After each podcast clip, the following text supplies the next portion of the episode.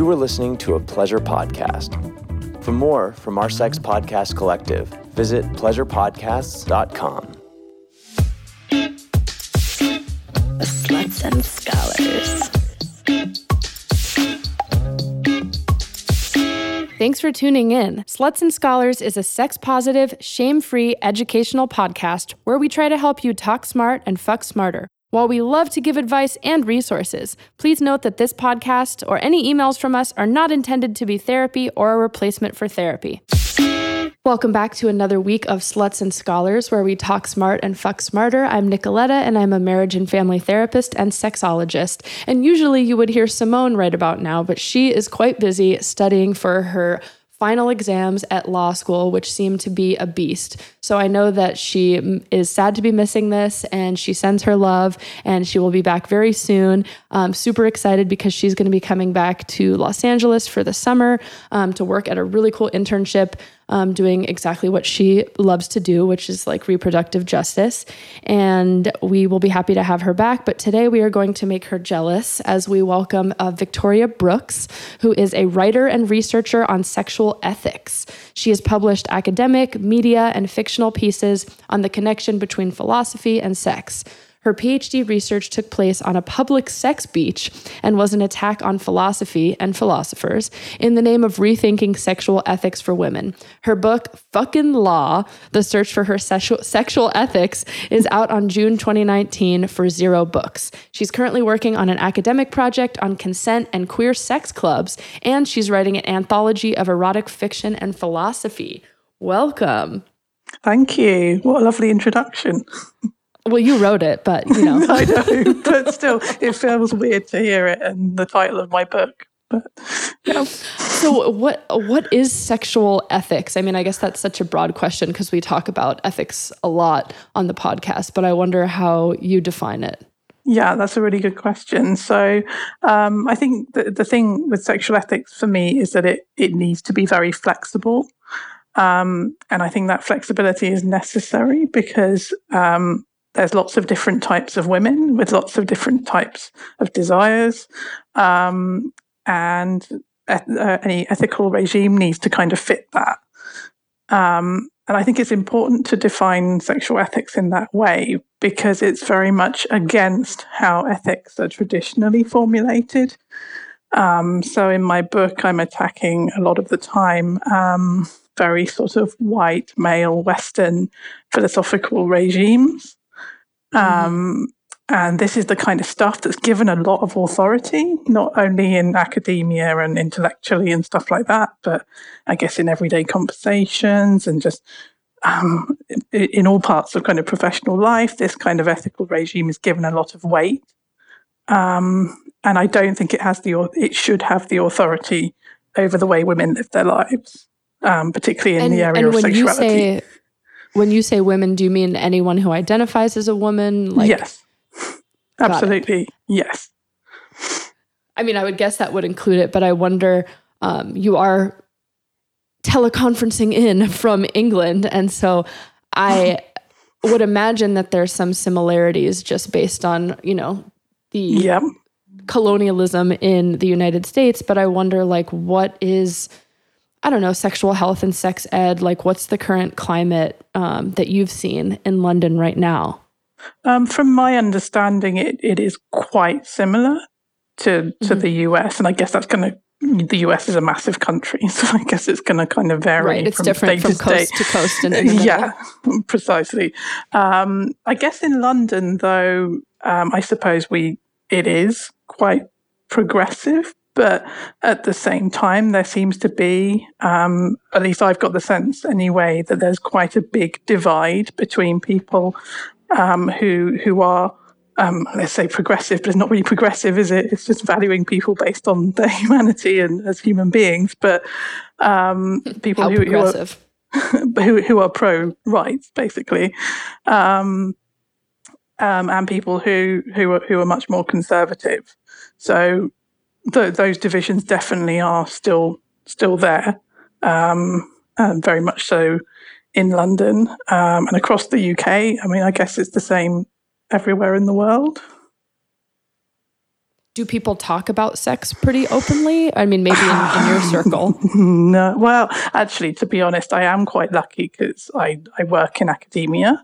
Um, although I'm, I'm, a writer, I'm a researcher, I'm part of an institution um, in London, and I'm lucky to be surrounded by um, colleagues who are who are very adventurous in their research, um, and we do talk about sex a lot, and we joke about it, and we talk about it seriously. Um, and and we study it and we write about it and that's great but that is not the case outside of academia always it certainly hasn't been in my experience anyway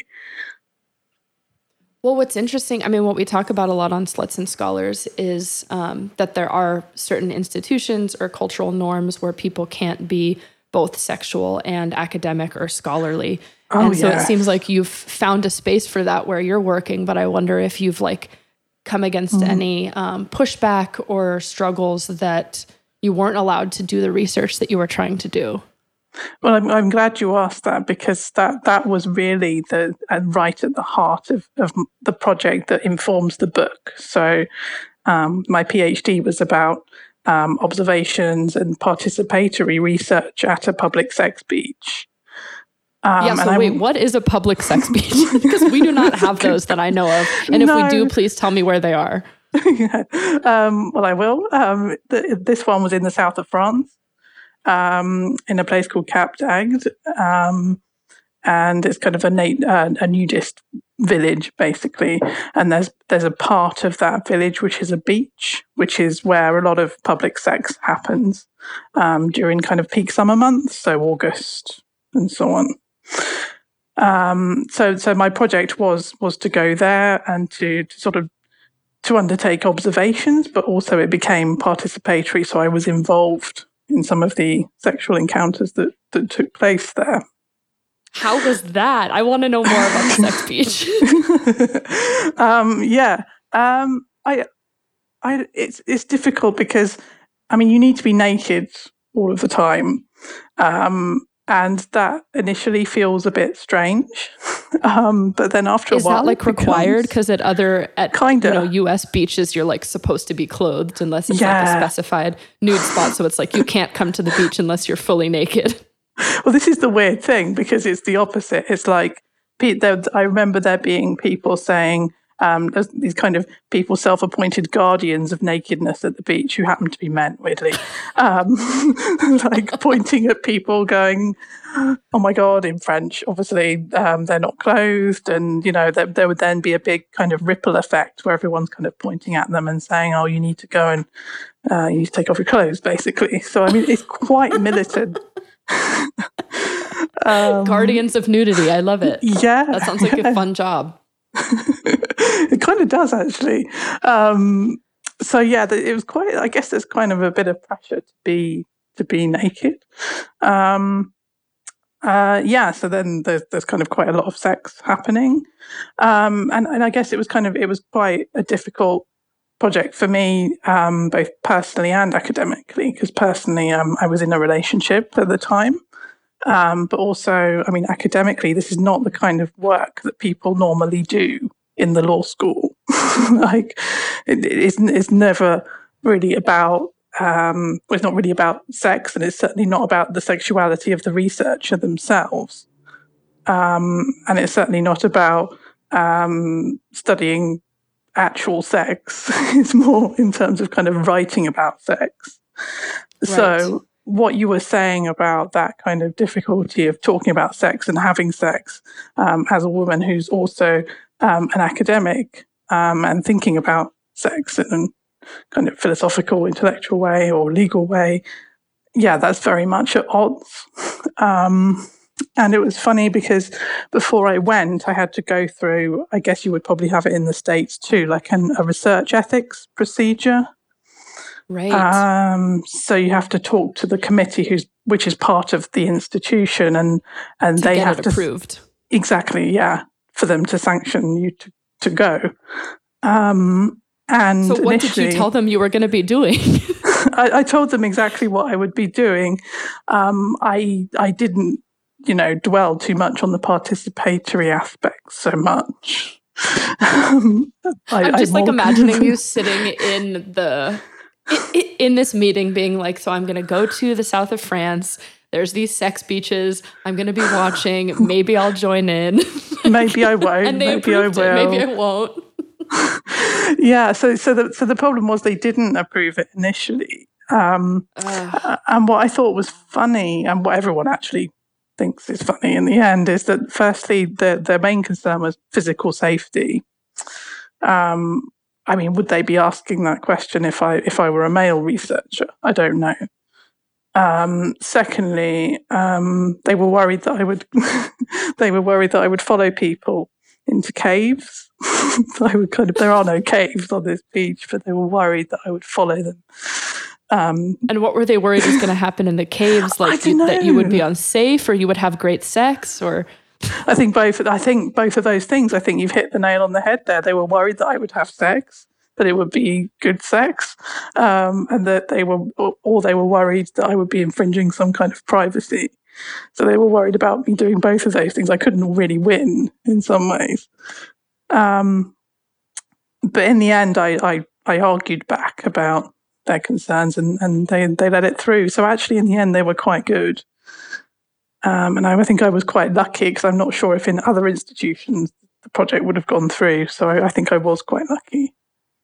Yeah. How did you convince them? Um, well, I, I, I, kind of made the right noises. I said, "Oh, I'm not going to be in danger," because part of the code, um, and I, I, I never, well, I, I was at some point in danger. I think, well, I felt like I was in danger, but the the space is kind of a swingers like environment, so there's a very clear code of like consent.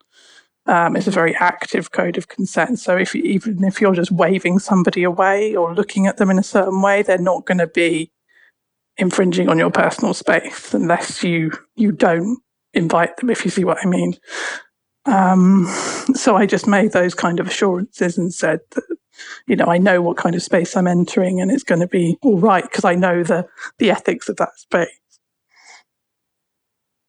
And do you feel like that was true when you were there? I mean, is there are there people sort of looking out for consent, um, or did did you feel concerned at any point? Um, I, I, I felt concerned certainly for myself at one point when I was um, so one of the little stories in the book, which is um, a, a, particularly striking one, I think, is when I go um, into the dunes, um, which is out of kind of really public sight. Um, and there was a lot of men um, there.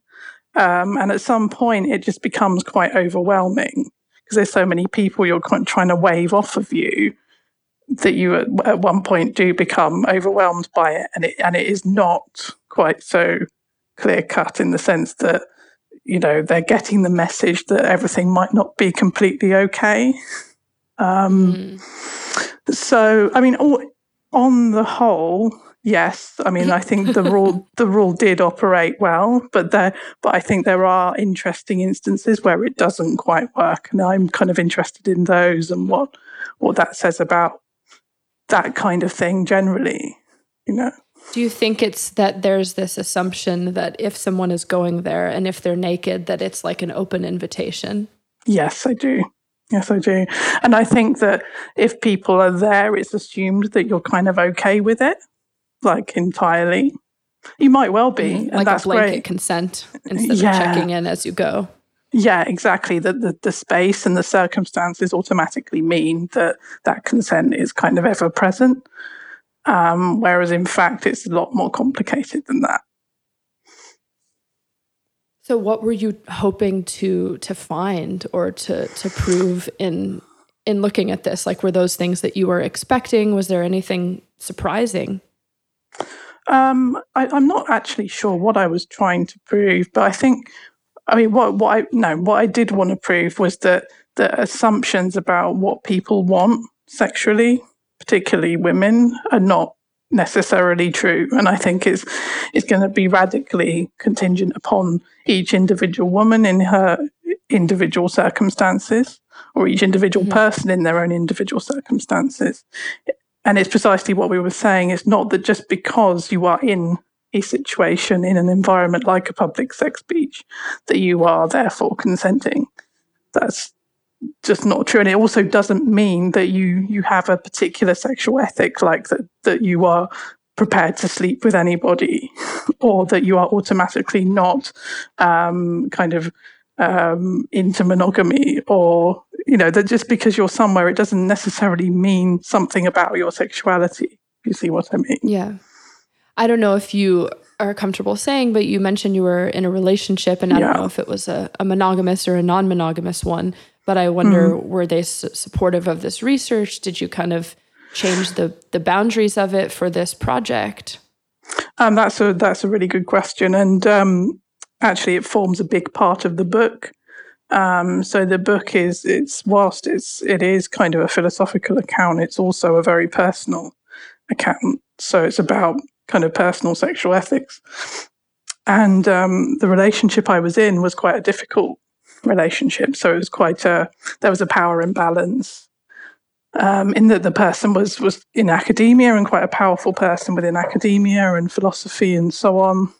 Um, and it was kind of a it was supposed to be a monogamous relationship but he was actually he was actually married at the time um, mm-hmm. and and it caused a lot of problems when we when I went to do my research I always said that actually I'm I'm just I'm just going to kind of figure things out and I'm not going necessarily to have sex. I'm not really that interested in having sex, but I just think these are cool questions and important questions to ask.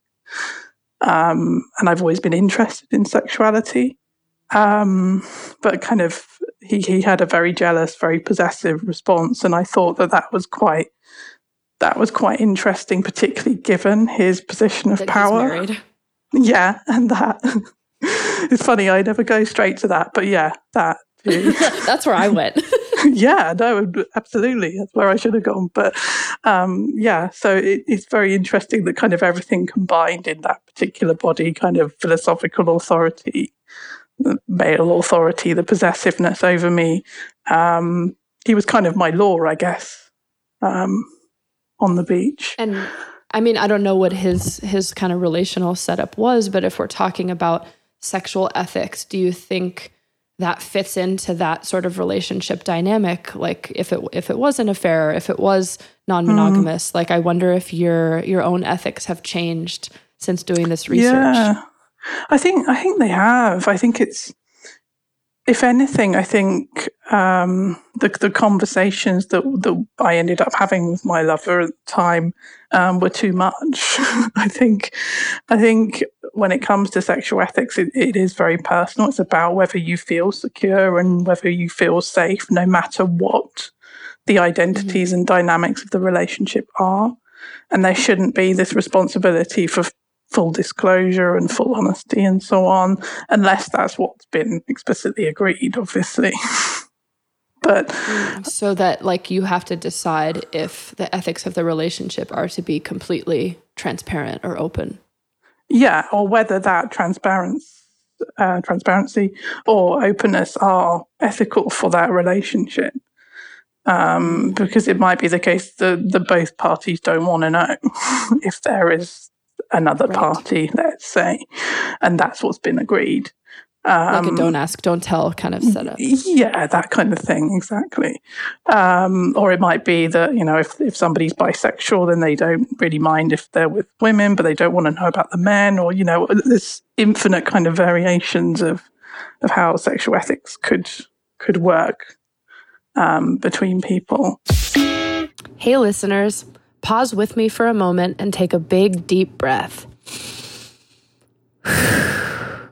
Hopefully, you aren't feeling stressed listening to this episode, but for the other hours in the day, we have something for you. I'm super excited to announce our sponsors for this episode. Introducing Calm, the number one app to help you reduce anxiety and stress and help you sleep better. If you head to calm.com slash S and S, you'll get 25% off a Calm premium subscription, which includes guided meditations on issues like anxiety, stress, and focus, including a brand new meditation each day. They even have soothing music and more. I've been giving this as a tool for clients for years and using it myself, so I'm really excited but also calm, that they have generously helped to sponsor this episode.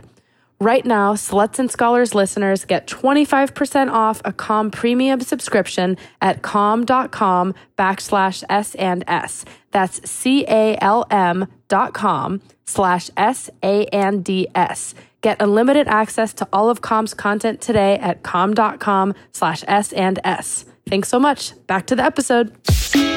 I'm so curious what the actual like beach setup was like to try to give our listeners like an image.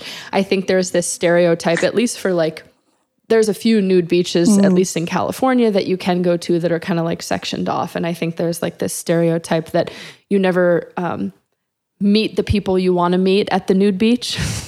um, so there's this yeah. stereotype that it's often like quote unquote creepy men uh, creepy older men who are just well, like prancing around. Yeah. And so I wonder, like, was there more of a, a gender split? I like, love that. yeah, you know, like I'm, I'm, just thinking, like, in the waves, dicks flopping Skipping around, about, yeah. like, frolicking. Yeah, I mean there is some of that, and and just to give you kind of an idea, so in in kind of July August, which was when I was there for this project, um, that square kilometer of beach that I'm talking about as the public sex beach um, was absolutely heaving with people. I mean, I'm saying that you can't, you couldn't walk around it without accidentally touching somebody where you don't really necessarily mean to touch somebody. Like it's it's properly thick with with bodies. Um, there's really loud music playing. Even the sand is kind of vibrating. It's really sweaty. It's extremely hot. Not necessarily that sexy actually. Um, so yeah, there are like creepy men around, and I guess that I mean there are, and I, I thinking back on it now that I did spend quite a lot of time waving off creepy men, but there are also non-creepy men, um, lots of beautiful women. Um, however, the kind of the beauty is a very specific kind. It's very sort of perfumed, very shaven, very kind of, I don't know, um, sort of very peacockish.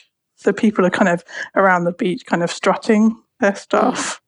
So the kind of body diversity is not that interesting. Um, it, it's, I guess people are there a lot of the time for show.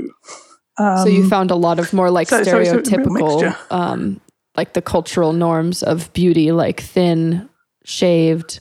Yeah, yeah, yeah, exactly. Um, Interesting. And, and and there were there were people that that weren't that, um, but I my impression of it was that I felt very kind of any flaw that I perceived in my body that I felt very insecure about it. Like I was like, I'm not sure I want to be kind of. I mean, it turns out that people probably weren't particularly um, looking at these things, but um, but you just never know. so you kind of never know where people's eyes That's are. That's so interesting so to me because my you are kind of My experience in um, some of those communities, at least in, I mean, I can only speak from my experience, but at least in California or Los Angeles, is that folks who are interested in more of the the swinging or the non monogamy or kink or public nudity seem to by nature um, support more of like body diversity and body positivity. So it's mm. interesting to hear that like this is not what you found there. Yeah, no, I did. I didn't really find that, or, or at least I didn't. I didn't sense that. Um, I mean, I think. I mean, it's it's very possible, and I have in my kind of sexual experiments in that kind of area, I have encountered people that are very warm, very open, and very sort of like very earthy, and it's and it's and it's great. But I must admit, I didn't I didn't feel like that on the beach. I felt that it was quite an artificial, very pornographic environment. Not that pornography is necessarily bad, but I guess but at the time that, like that was, was more a peacocking performance almost. Yeah, yeah, performative. Yeah, yeah. Interesting. And so were people mostly engaging and stuff? Were more people talking? Like, did it look like just one? I mean, the way you described it sounded like. Did you ever see that um, old movie Perfume?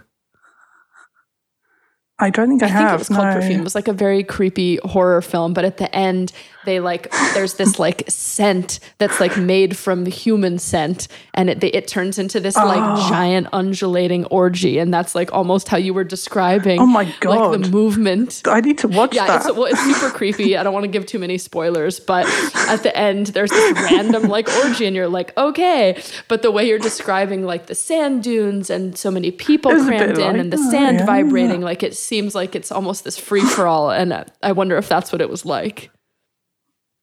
It, it was a bit like that. So, I mean, there, there was a particular time dynamic. So, um, when I said it was almost not particularly sexy because it's too damn hot, like that, that's true. People were generally sort of um, like hanging out in the sea and chatting to one another, um, sort of, I guess, kind of cruising, really, sort of looking and seeing people they might want to hook up with. But when things really kicked off, it was kind of later when the sun started to dip. So it became less kind of intense heat. Um, and that's when things started to fragment off into lots of different sort of orgies and so on. I'd just be concerned Um, about getting sunburns in sensitive places. yeah. It's a real concern and it's and it's actually it's funny you say that. So the only thing that my university wanted to check up on was that I was taking sunscreen with me. so Make sure to stay hydrated, put sunscreen on your nipples. That's exactly what happened. That's exactly what happened, apart from the nipples, because you wouldn't have had the university saying the word nipple. So it was just like a, apply sunscreen. Also, what about the sand? Yeah, also a thing. Yeah, problematic. Uh, actually, um, there's an encounter that I describe um, in the book about kind of getting sand in my mouth, and it's all a bit gross because because it, it's real, right? The sand is sticking to the sweat and the sunscreen, and it becomes a bit of a mouthful, or it gets in uncomfortable places. So, to be honest, having sex on the beach is not. It's not my favorite thing. Not as exciting as it as it's put out to be. Sounds. no, definitely not. So you went and you you did this. How how long did you did you do your research for? Um, so it was around a month actually, and I I had a like a a, a journal basically where I kind of recorded everything that happened, and some days it was nothing, and I couldn't be bothered to do anything. I just I didn't want to be kind of um, you know caught in any kind of situation. I just wanted to sit in the sun and just kind of observe things quietly, and some days I would do that. So so yeah, I just day to day was recording stuff in a journal, um, seeing what happened. Um, And I don't know what the what I did. that research ethics are um, with with your institution. Uh, Here we have, I guess, an, an IRB board, like an internal review board, like you were describing. And I Right. wonder, um, Yeah. how do you get consent? Um, like, did people have to sign to participate? Did they know they were being watched? Like, what are the ethics of that kind of um, that kind of like in Mm. That's an vivo interesting research? one. Yeah. Um, so because nobody was identified, um, either in um, in my notes or in my book or anything, no no one person is ever identified. Do you identify demographics I- though, I- like race, approximate age? Um, I, I don't think I do actually. Oh, okay. Um, the only thing I will say, I will specify is gender. Um, and, and, and that was all, or, or some kind of maybe a characteristic, like I might describe a particularly big cock or something. You know, it's not, there's nothing that identifies somebody personally. Um, so in that case, kind of ethically, it's it's okay. Um, from an institutional perspective, it's okay. Um, the, the the more ethical sensitivity is in relation to kind of what what I'm doing. So about the university's kind of duty of care to me, I guess. Um, but in terms of the the participants themselves, I mean, they weren't even really participants in the sense that I was kind of observing them and I was at all times covert. But there are some really interesting questions to ask about co- covert observation and people being kind of research subjects and so on. But um, but at no time was I kind of examining people or uh, you know, kind of giving them lots of questions about sexuality. I mean, most of the people on the beach spoke French anyway, and I don't speak French very well, so I wasn't able to talk to them. Yeah, how did you navigate um, consent in another language? Yeah, um, so so you, you don't really talk. Um, so it's kind of to do with um, looks and kind of touching or um, gestures. It's it's it's all kind of all it takes really. So it's just yeah, you don't really need to speak. That's so interesting. So like it's more like body body consent. Mm, yeah, exactly. Um, and I think it is an interesting one. So when you I, I think it kind of speaks to how kind of ultimately obvious consent is, in the sense that it's obvious when somebody is consenting. Um, so when, particularly with the sort of the legal discourse about, oh, she didn't say no, she didn't resist, she didn't do that, I think that is kind of nonsense, and it's very, it's very clear when somebody's consenting. Um, so my experiences at the beach, it would have been very obvious that I was not consenting because I'd be very closed off. I wouldn't be kind of inviting anyone with, you know, with looks or gestures. Yeah, I mean, I definitely think, um, at least in our culture, uh, the culture that I know, and in the circles that uh, that I run, maybe run with, or that we have on the mm-hmm. podcast, mm. it's very much like about clear, clear, ongoing, enthusiastic consent. Um, yeah, yeah. And you know, making sure that you establish like if you're not able to to say it out loud that you establish like a a known movement. So I could I could see that that could leave room for some potential creepy unsafe feeling scenarios if not everyone is like on the mm. same page or there aren't like it's not like a dungeon where there's like monitors looking out yeah, exactly. And I think I think also is going back to what we said earlier about the space being problematic because it can sometimes give the well, I don't think it does give the impression, but some people might perceive the space to give the impression of blanket consent right. just because somebody's like you're here, you're naked, let's that. do it, you're ready. Yeah, and and and you know, yeah, exactly. So that along with perhaps not having um you know, a very clear code, um, sort of speaking, like you say, enthusiastic consent. If that's not happening, then that gives rise, I think, to to problems. Um, and I think it's particularly so, and it's one of the things I talk about in the book is that unfortunately, I think women's sexual identities are open to kind of that sort of manipulation. So it's, I think, I think even the ethics committee fell foul of that in the sense that oh she's going to a public sex beach beach she must be you know really up for it. So she's obviously going to be causing us problems. Mm. I mean? did they say that or it just was kind of like you felt that? No i mean no they, they didn't say that. I think it's kind of more sort of implicit in there. It's like well that whole thing about worrying about my personal safety and what i would be doing um, I think there's a very kind of particular legal personhood kind of at play because I think women are always constructed as as either sort of very angelic or they are not.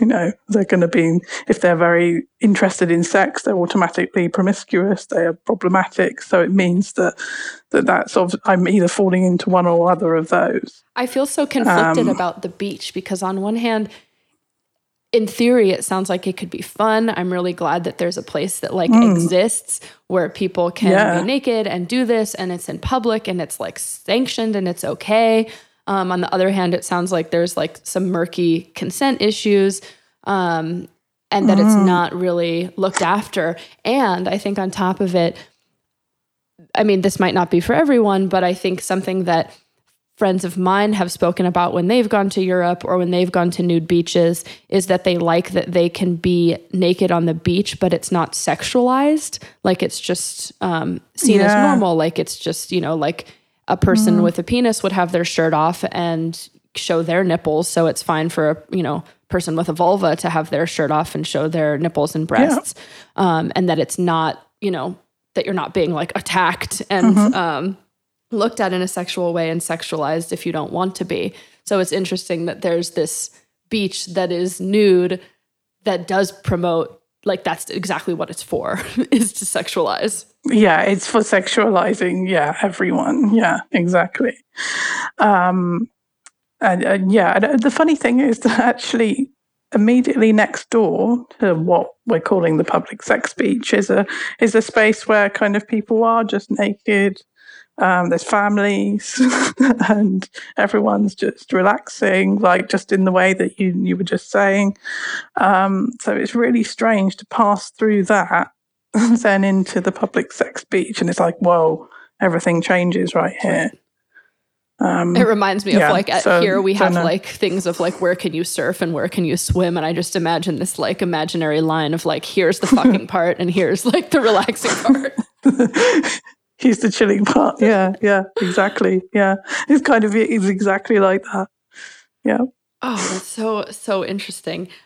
I wonder how it's like how did it impact you when you came back and like shared your research because as an academic mm. like have you been able to to speak about this do you find that other academics or researchers have treated you differently I mean you you seem to be so open and person like the research is so personal and talking about your personal relationships it, it like how do you how do you balance this because i've sort of been is. taught to like limit my personal disclosures to be taken seriously as a professional mm. like even me doing this podcast is like mm. a a gray area for a yeah. lot of um academics it's and therapists yes risk. yeah yeah um and up until um, I started my PhD or later on into my PhD, I was kind of also told the same thing that you need to be objective, distanced, and rigorous, and it's academic research, and that's what it is. Like you don't bring the personal into it. But I think that bringing the personal into it is is so important. Um, and I and I, a lot of people when I was publishing my book were sort of saying, "Do you really want all this out there?" Because it is it is extremely personal and it's, it's quite explicit in places. It's it's you know it, it's proper. So and and I do feel like that because I, I was saying to somebody yesterday that um, part of me is worried no one's going to read it, and the other part of me is terrified that people will read it because it's that thing of yeah i want it out there but at the same time it does mean something. It is kind of risky and it is kind of scary. Like people's judgments can be really harsh and um, it can be really really difficult and exposing. Um, but at the same time i think that's really important. And generally speaking in academia particularly within sexuality studies people are really have really been quite supportive. Um, and other people are doing kind of work to do with sexuality um, always kind of understand the problems and, and do kind of stand with you. Um, but I think there's always going to be that kind of contingent that aren't going to be happy about what you're doing. Right. Um, and I think I'm just quite lucky about the institution that I work with and the people that I work with. Yeah, that you even got this approved and got people, funding for it. yeah, well, I didn't actually get any funding. Oh, you didn't. yeah. Is that because they wouldn't no, give? They don't give a lot of funding, or because of the topic? Um, I mean, it probably is ultimately because of the topic, but really it's because humanities type research um, is very underfunded in the UK. I expect it's probably fairly similar in the States as well. Um, but it's much easier to get funding in the sciences and so on, and with very kind of serious, in quotes, uh, research. I'm just trying to imagine, though. I mean, I know there's the the old Masters and Johnson. There's other ways of getting research, but I do wonder how limited are we in the research that we can do around sex if we're not having the sex. yeah, big time. Um, and this is, I'm so glad you say that because it's one of one of my my big arguments is that how can we learn about uh, how can we make a, uh, a women's philosophy of, of sex if we um, if we if we don't have sex as women and we don't have researchers who are doing this kind of kind of work? Um, and the trouble is that a lot of the ethical frameworks as as we've just discovered in our conversation are set up not to allow that work. Do you think that other um, genders i guess specifically men should even write about women's sexuality or vice versa um, I think that's difficult, isn't it? Um, yes. I think I think everyone should be able to write, I guess, what they want, but but I think my concern is is about amplifying voices of women doing women's sexuality work. Um, and I'm so excited by the work of Wednesday Martin that we mentioned very briefly earlier in the um, um, in the beginning, because um, she's uh, she's got this movement of the big correction and so on, and really bringing um, women's voices to um, to thinking about what sexuality is for women, right, and challenging the narrative and I guess, like the false false findings, yeah. or that there's so much more we've learned now yeah. that women are leading the charge mm-hmm. in some of that research.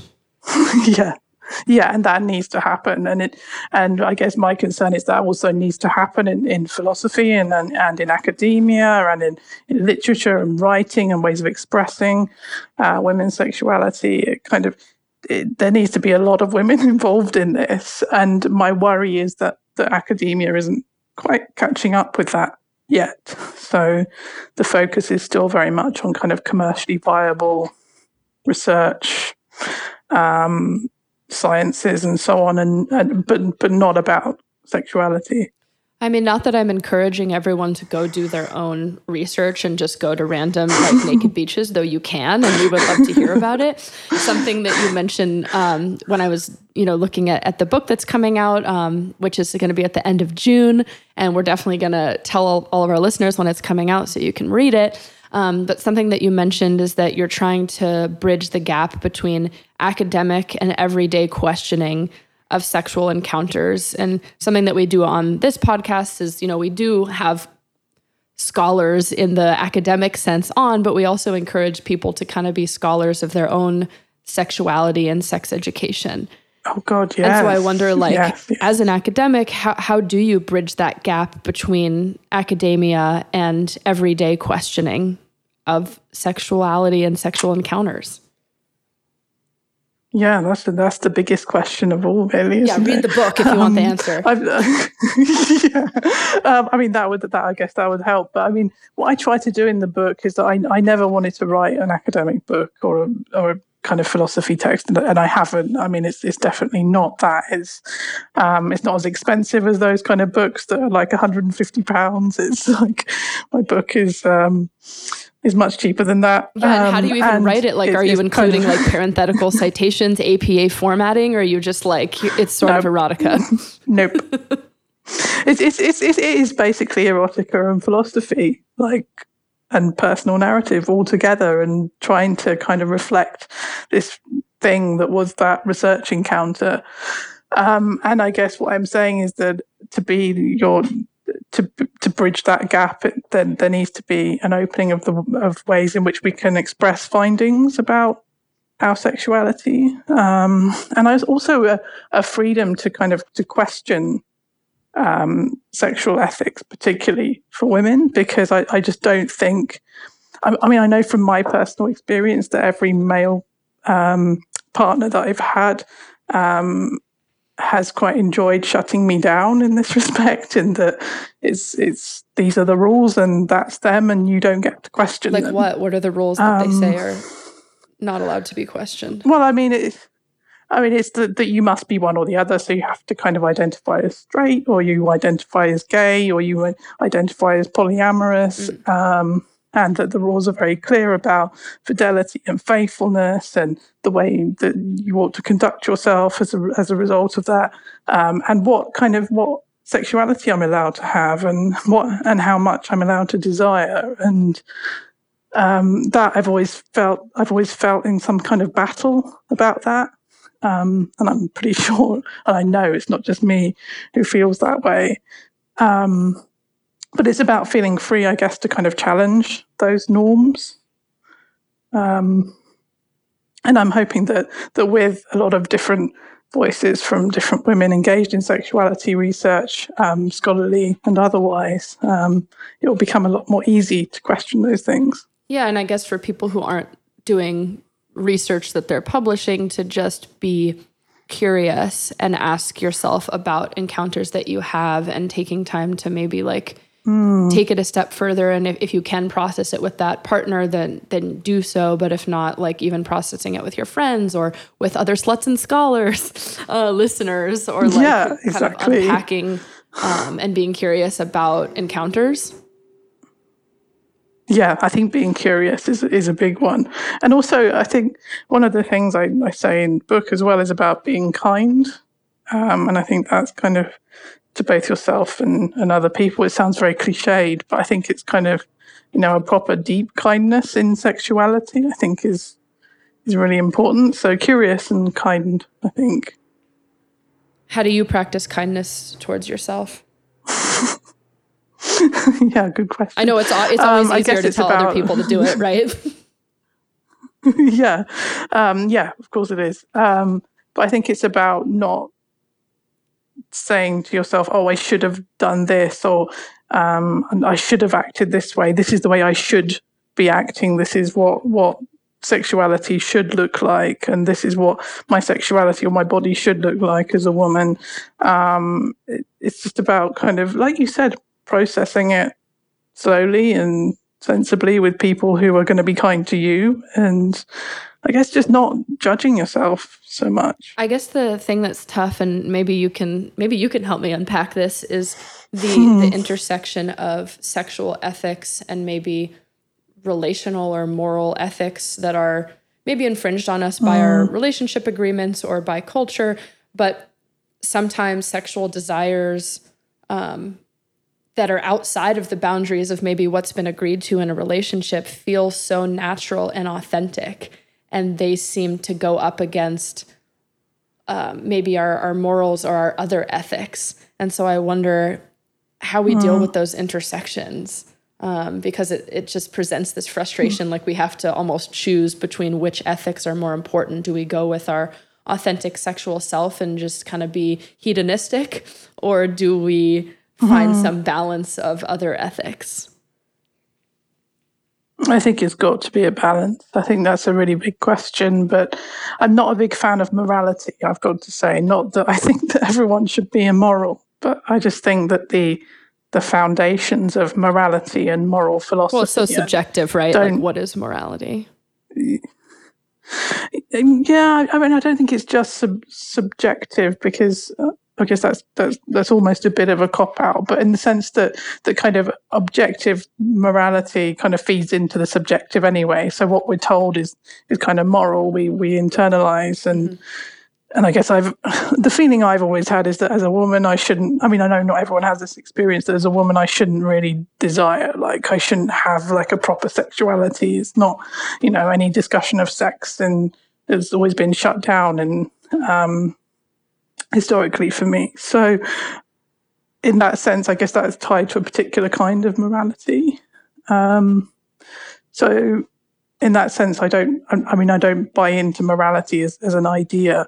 Um, that's why I kind of prefer ethics, I guess, because it's it is contingent on the particular people involved in an encounter. But I completely get what you're saying about um, it's frustrating when you know what the ethical thing to do is, but your sexuality may conflict with that. Definitely.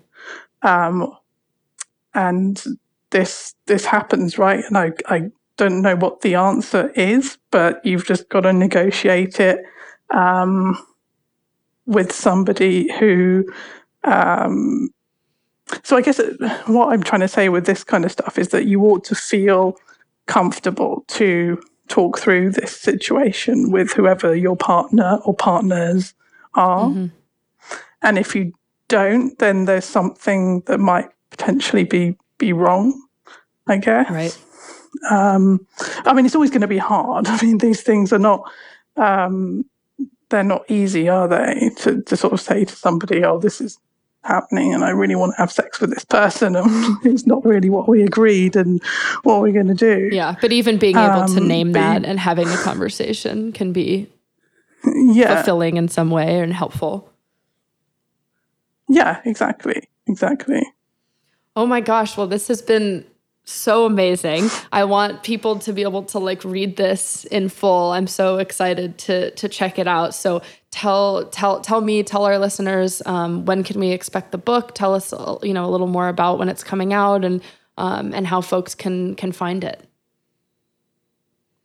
Yeah, so the book is called Fucking Law, um, and it's subtitled "The Search for Her Sexual Ethics." Um, It's out on the 27th of June 2019, so this year.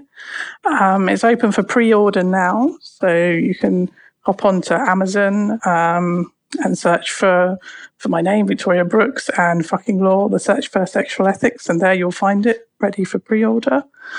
Um, and it's very exciting. Um, yeah, that's what's happening. Amazing. Well, we encourage all of our listeners to check out this research, do your own scholarly research within your own life and stay curious. One of the ways to do that is to join us on Patreon for more content www.patreon.com slash sluts and scholars.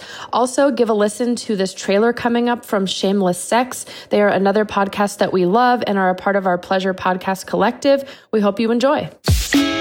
Welcome to the Shameless Sex Podcast. I'm Amy, sex educator and sex and relationship coach. I'm April, VP of a high end international sex toy company. We're best friends who make our own rules about who we are as sexual beings. Each week, we bring you world renowned experts to help you have the sex life you've always wanted. And guess what? We're still learning too. That means you also get a sneak peek into our own sexcapades. Like that one time when April shares her story about losing her anal virginity. Ooh, or that one time when Amy shares all about her daddy issues and how she likes to be dominated in the bedroom. Um, you mean every time? Oh, how about that one time when April was on a mission to learn how to squirt? Hey, thank you, Kegels. Subscribe anywhere you listen to podcasts and join us every Tuesday for unabashed real talk that will teach you some things that will blow your mind, have you crying with laughter, and, And probably get you a little turned on.